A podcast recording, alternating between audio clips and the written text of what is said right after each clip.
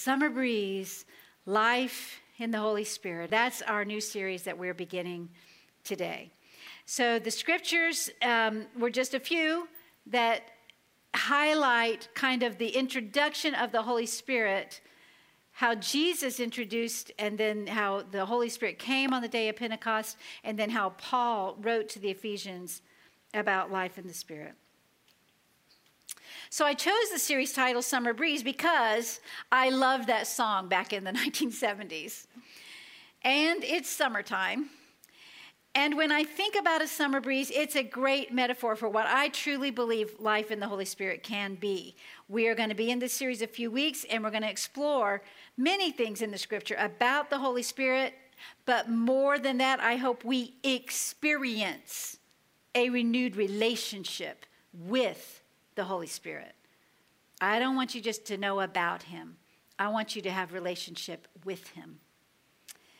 In the coming weeks, we'll hear about Jesus' promise of the Holy Spirit, symbols of the Holy Spirit in Scripture, the person of the Holy Spirit in the Trinity, and spiritual gifts.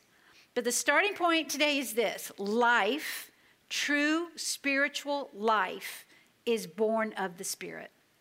Jesus said the Holy Spirit gives birth to spiritual life. In John 3 8, Jesus said, The wind blows wherever it wants. Just as you can hear the wind but can't tell where it comes from or where it is going, so you can't explain how people are born of the Spirit. So Jesus said that life in the Spirit is mysterious and unexplainable. And in the same conversation, he said Nicodemus shouldn't be surprised by it.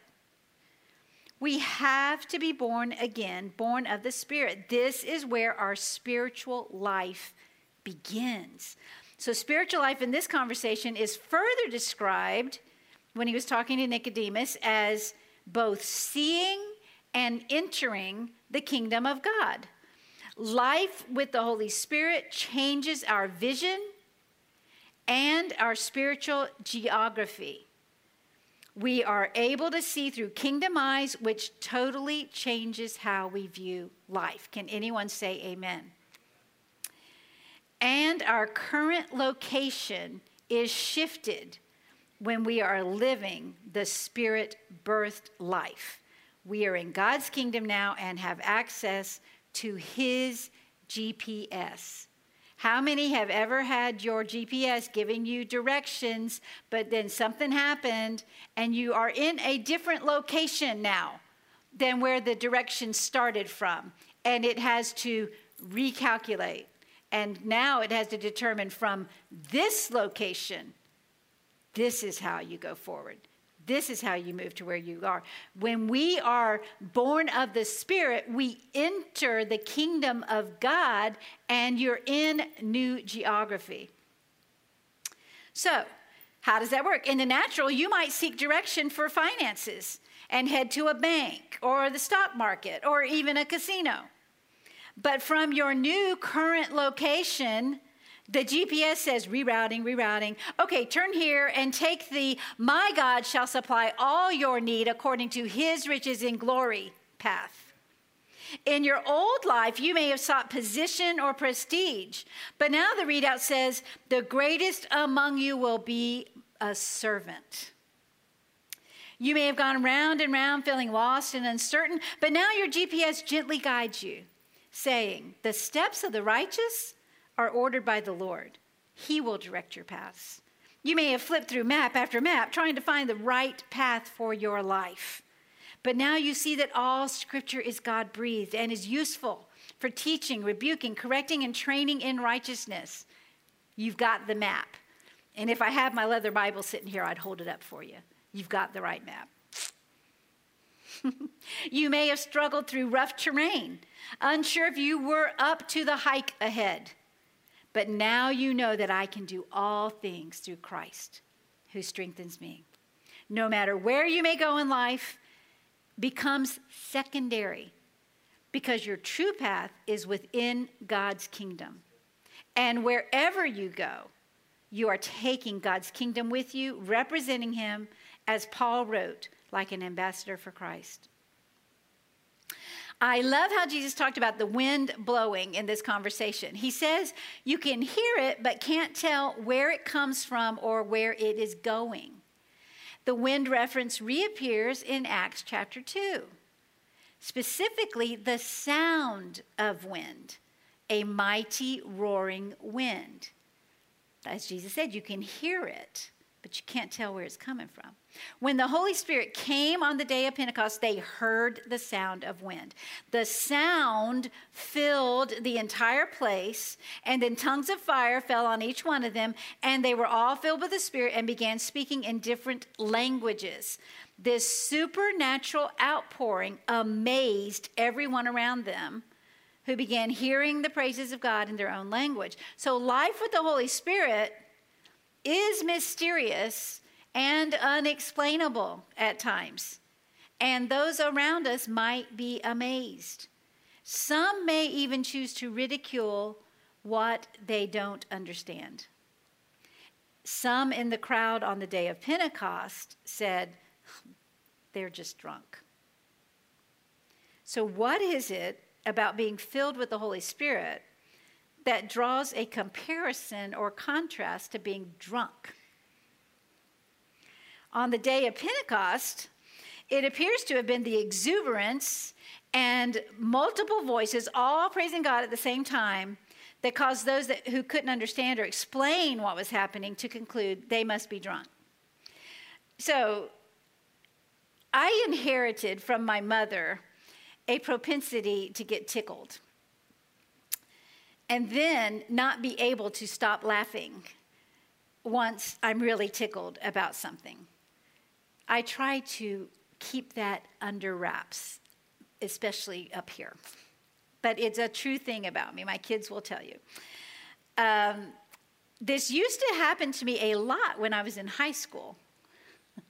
I may not have been as studious as some of you. I, I got good grades and all that, but I mean, especially, uh, anyway, this used to happen to me. And I would just be uncontrollably not able to stop laughing in the middle of a class. And my friends would often say to me, Are you drunk? Or what have you been smoking? This was the way they would respond to these episodes with me. All of which is comical because they all knew that I was pretty straight laced and didn't drink or do drugs. But when we see unexplainable joy or cheerfulness, even if it is not spiritual but just plain goofiness, we tend to assume there's some kind of chemical inducement. This is an aside that it, it's just an interesting, funny thing that happened this week. It, it really, I just have to let you know. I went to the Vienna Business Association breakfast the other day and I won a door prize. Guess what my door prize is? A gift certificate to the Caboose Brewery. Isn't that awesome? They do have small plates there, and the guy is a friend of ours, and so I probably will use my gift certificate, but it just kind of cracked me up, so whatever. I read a June 28 Washington Post article last night uh, titled Sobering Truths Inside Country Music's Complex and Increasingly Lucrative Love Affair with Alcohol. That's the whole um, headline. One thing I got from the article was that back in Hank Williams' day, the uh, alcohol connection with country music was a tear in my beer. It was apparently that's one of his songs, a tear in my beer. Um, it, it was sad drunks, people drinking away their sorrows. Today, it is fun and partying and just basically all jacked up. It's just the way to have fun. That's, and the songs are full of it. And it's just an interesting connection. And this was a Washington Post article. I, yeah. The contrast between being between drunkenness and being filled with the Spirit comes up again in Ephesians. And so that's where we're going to spend the rest of our time today. It, the context provides a rich understanding of what life with the Holy Spirit can be like. The paragraph begins in verse 15 So be careful how you live, Don't live like fools, but like those who are wise. Make the most of every opportunity in these evil days. Don't act thoughtlessly, but understand what the Lord wants you to do.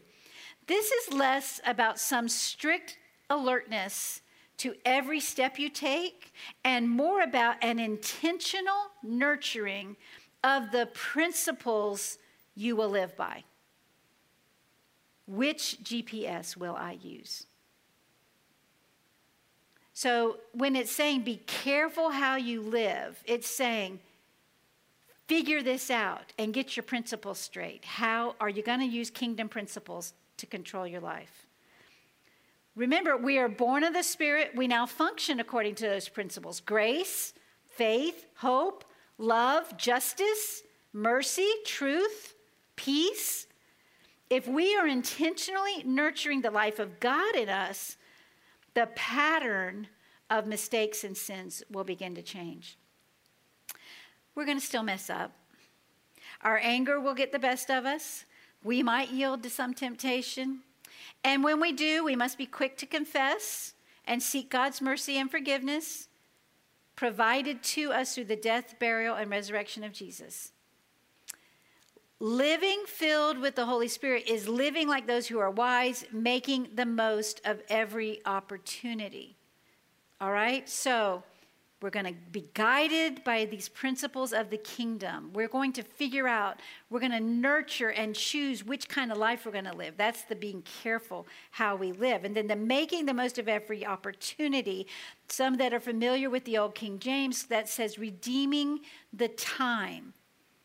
And the, that word is kairos, not chronos, okay? Which, and it mean it doesn't just mean time like ticks on the clock. It means the right time, the fitting time.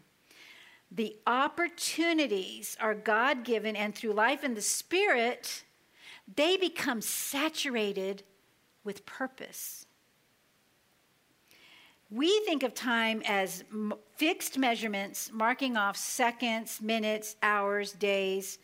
But in the kingdom of God, living in the Spirit, there are times, and I hope every one of you has experienced this, there are times where more transformation takes place in a single moment than years of effort. So it's it's more than what we can understand in our concept of time when we're talking about making the most of the time God has given us. It is as though time can be more like a porous substance. And when we are living life with the Holy Spirit, a fullness comes into our days, like saturating a sponge that was unknown and inaccessible before. On the flip side, living like fools allows that porousness of time to become like holes in a bucket, and precious moments become wasted opportunities in the kingdom. And then we come to verse 18 don't be drunk with wine, because that will ruin your life. The NIV says, which leads to debauchery, which I think is a weird word. I had to look it up. I, I grew up with the King James, oft quoted, wherein is excess. So debauchery means excessive indulgence in sensual pleasures. That's what that word means. So the translation we read was, This will ruin your life. So, for today's conversation, talking about summer breeze, I, would like to consider a destructive hurricane force wind, excess, versus a gentle summer breeze. Why does drunkenness, debauchery, and dissipation, those are the, the words used there, ruin your life? An interesting point made in the article, this country music article, is that the artists themselves rarely indulge to the level they are encouraging in their own songs. and with their own brands of liquor. Some have gone through rehab and are now talking about being sober.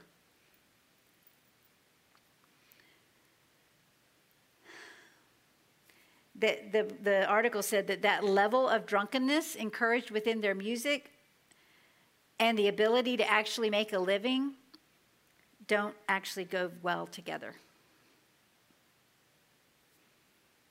So, though I realize this cannot serve as a blanket statement, I have seen more than I want to of people enslaved by the enemy, addicted to alcohol, drugs, and sensuality.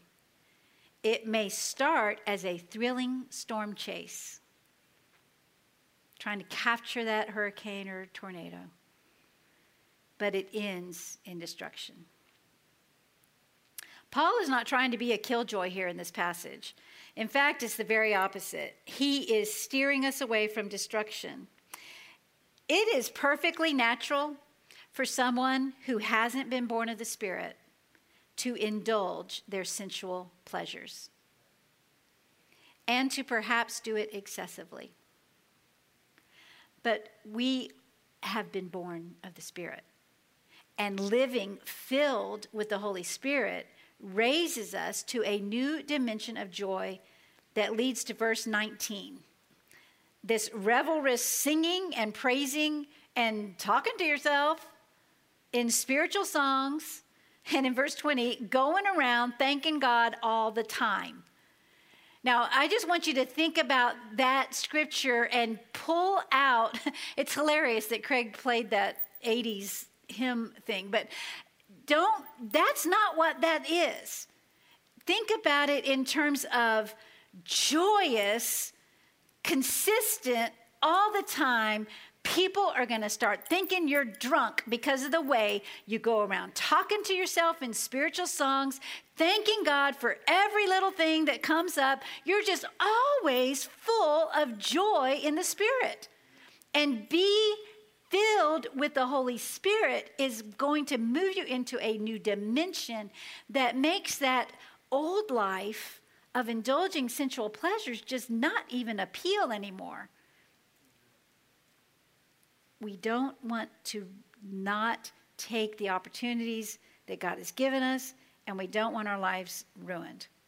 So instead of being drunk with wine, we are to be filled with the Holy Spirit. So this is not an easy translation into English. Uh, the best way of saying it is be being filled with the Holy Spirit, a continuous life in the Holy Spirit.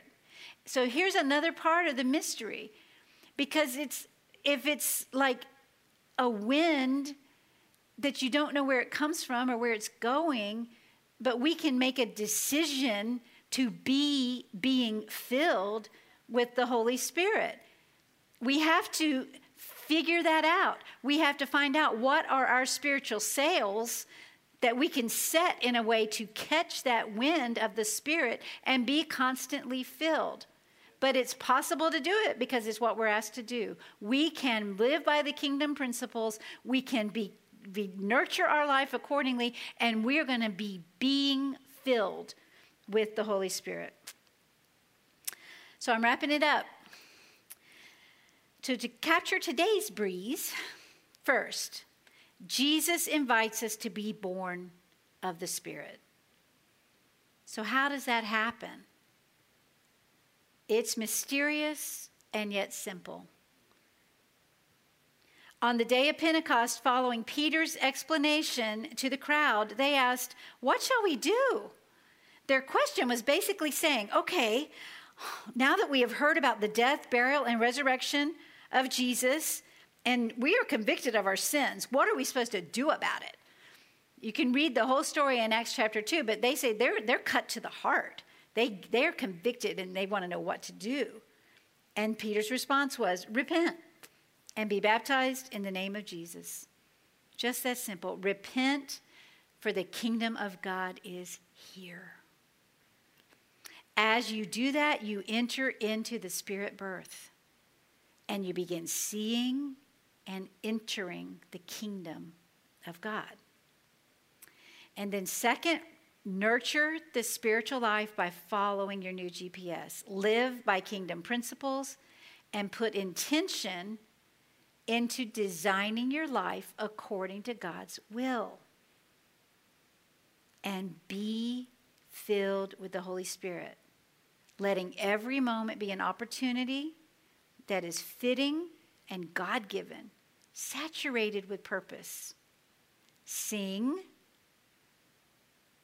talk to yourself with spiritual songs, make music in your heart Last week we talked about worship and celebration, and this is just this just is another confirmation of this is what life in God is to be like. We need to have an attitude of singing and praising and thanking God in all things, and that is a part of what helps us be being filled with the Holy Spirit. It's not just possible. It is what we are called to.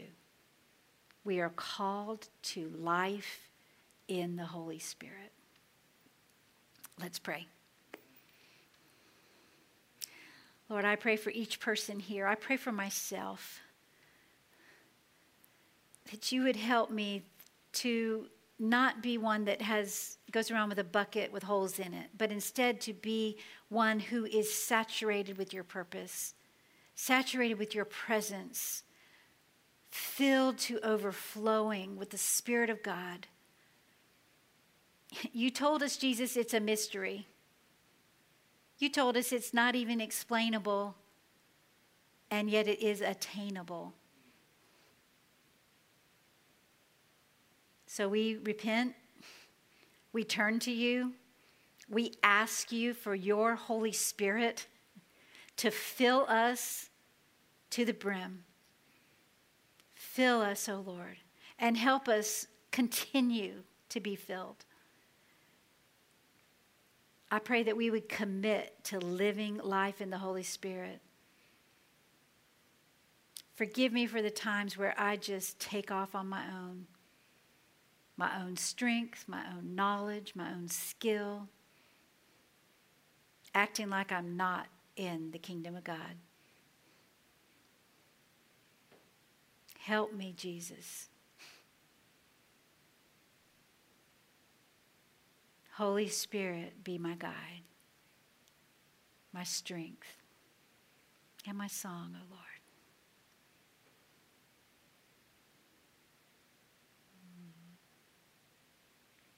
Thank you, Jesus. Thank you, Lord.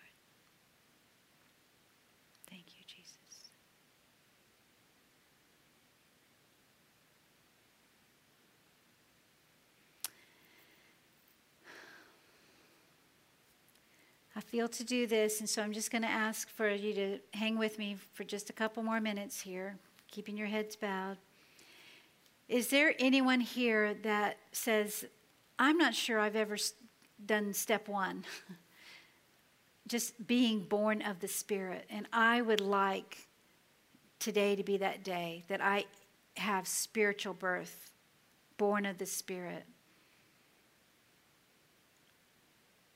Would you just Lift your hand if that's you today.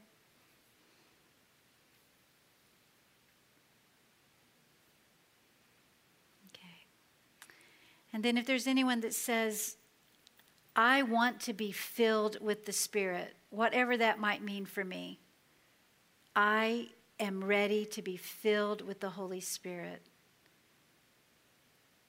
Would you lift your hand?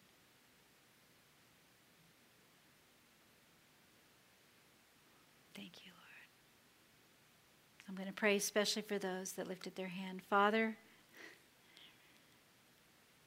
you said, Seek and ye shall find.